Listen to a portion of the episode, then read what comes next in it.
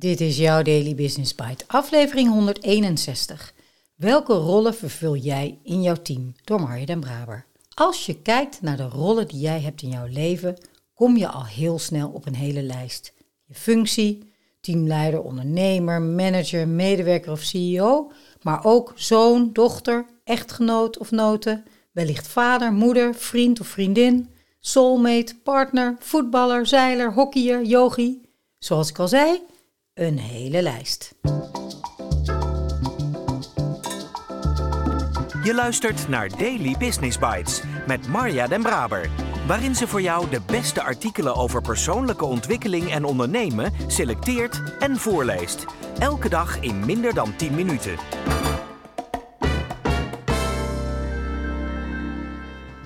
Om zoveel rollen goed te vervullen is vaak een hele klus. En dan vragen wij teams met wie we aan het werk zijn nog meer rollen. Je hebt een functiebenaming op jouw visitekaartje staan, maar van welke andere talenten kan jouw team ook nog gebruik maken? En hoe noem je die rol? Zo ontstond in een teamsessie een slim team. Een stimulator, een leider, een innovator en een mediator. En in een andere sessie een pater familias, een ankervrouw, een navigator, een eager beaver. Deze rol heeft een grote betekenis. Als je bekend bent met de logische niveaus van Gregory Bateson en Robert Dilts, dan snap je dat deze rollen van grote betekenis zijn. Gregory Bateson was een Brit die leefde van 1904 tot 1980. Hij was een antropoloog, oftewel een gedragswetenschapper. Hij ontwikkelde een model om mensen bewust te maken van wat je doet, wat je kan, wat je wil en wie je bent. Robert Deelt ontwikkelde het model verder uit tot wat het nu is. De achterliggende theorie van de logische niveaus.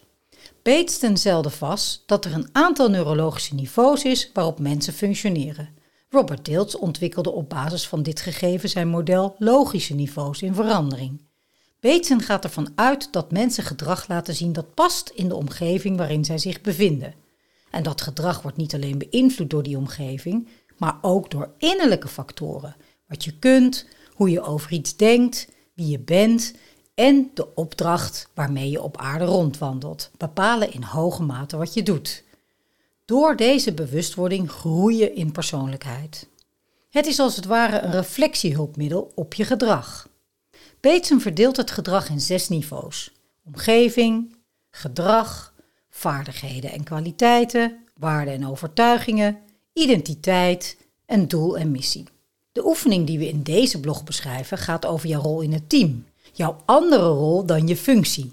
En het is dus het niveau identiteit.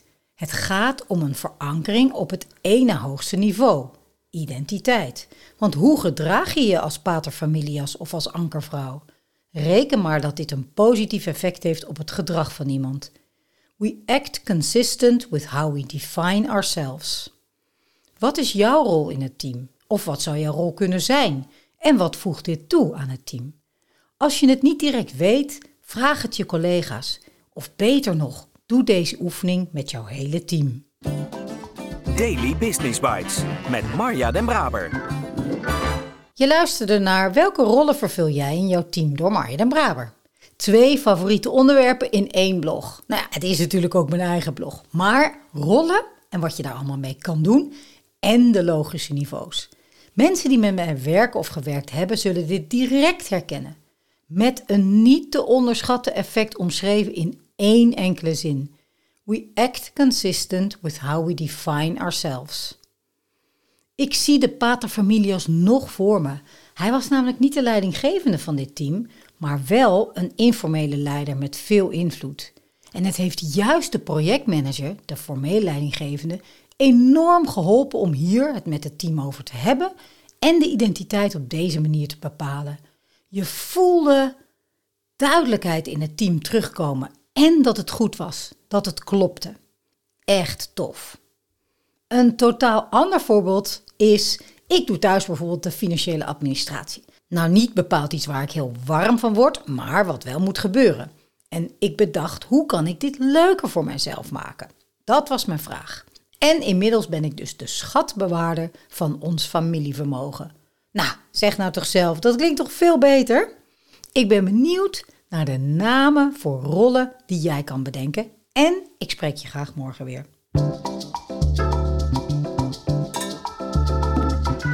Dit was Daily Business Bites. Wil je vaker voorgelezen worden? Abonneer je dan op de podcast in je favoriete podcast-app. Meer weten? Klik op de links in de show notes.